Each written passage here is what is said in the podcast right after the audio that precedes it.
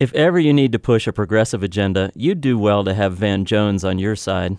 The first time I saw him at a conference in Oakland speaking about his work with incarcerated youth, he transfixed an audience of 600 for 45 minutes of laughter and tears and applause.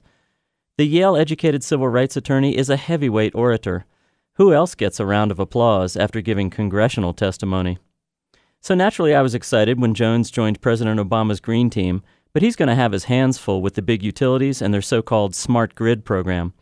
You see, anytime I'm told something is smart, I just have to check. And in this case, my worst fears were realized. So when Jones told Congress that building the smart grid would create benefits on the level that building our interstate highway system did, I cringed. When he said that consumers would save money due to improved energy efficiency, I sighed. Here's the problem.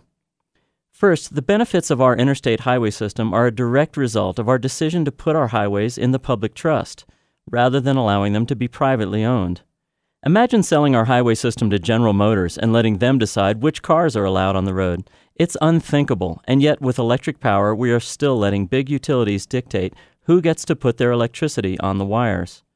Is it any wonder that the power grid is still dominated by a few big players, rather than by thousands upon thousands of renewable energy entrepreneurs? As far as energy efficiency goes, the days when consumers could save money by becoming more energy efficient are fading fast. Many states have already passed laws ensuring that when consumers cut their electricity use, utilities are still entitled to the same amount of money. Here's how it works. If you cut your electricity bill by becoming more efficient, the utility simply bills the amount you saved to other customers. Here in New Mexico, utilities call the charge an energy efficiency fee. As electricity use goes down, they simply increase the fee.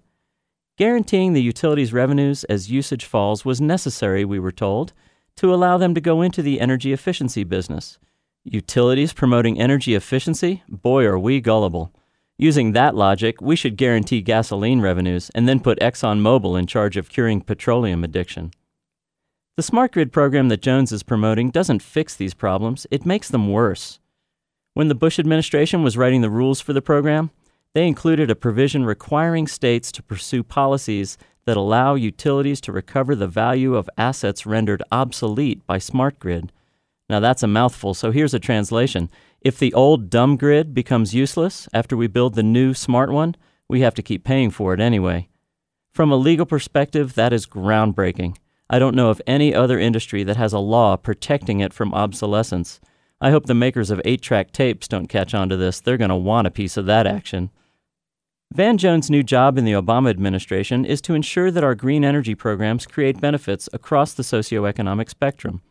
Jones is already saying that greening the power grid could create the kind of jobs that lift people out of poverty. What he isn't saying is that our power grid has always had that potential. He needs to point out that the reason it hasn't happened is that private ownership of the grid has given utilities too much control. Now that he's got the president's ear, there's an unprecedented opportunity to reconfigure the power grid in a way that allows us all to participate in making it green.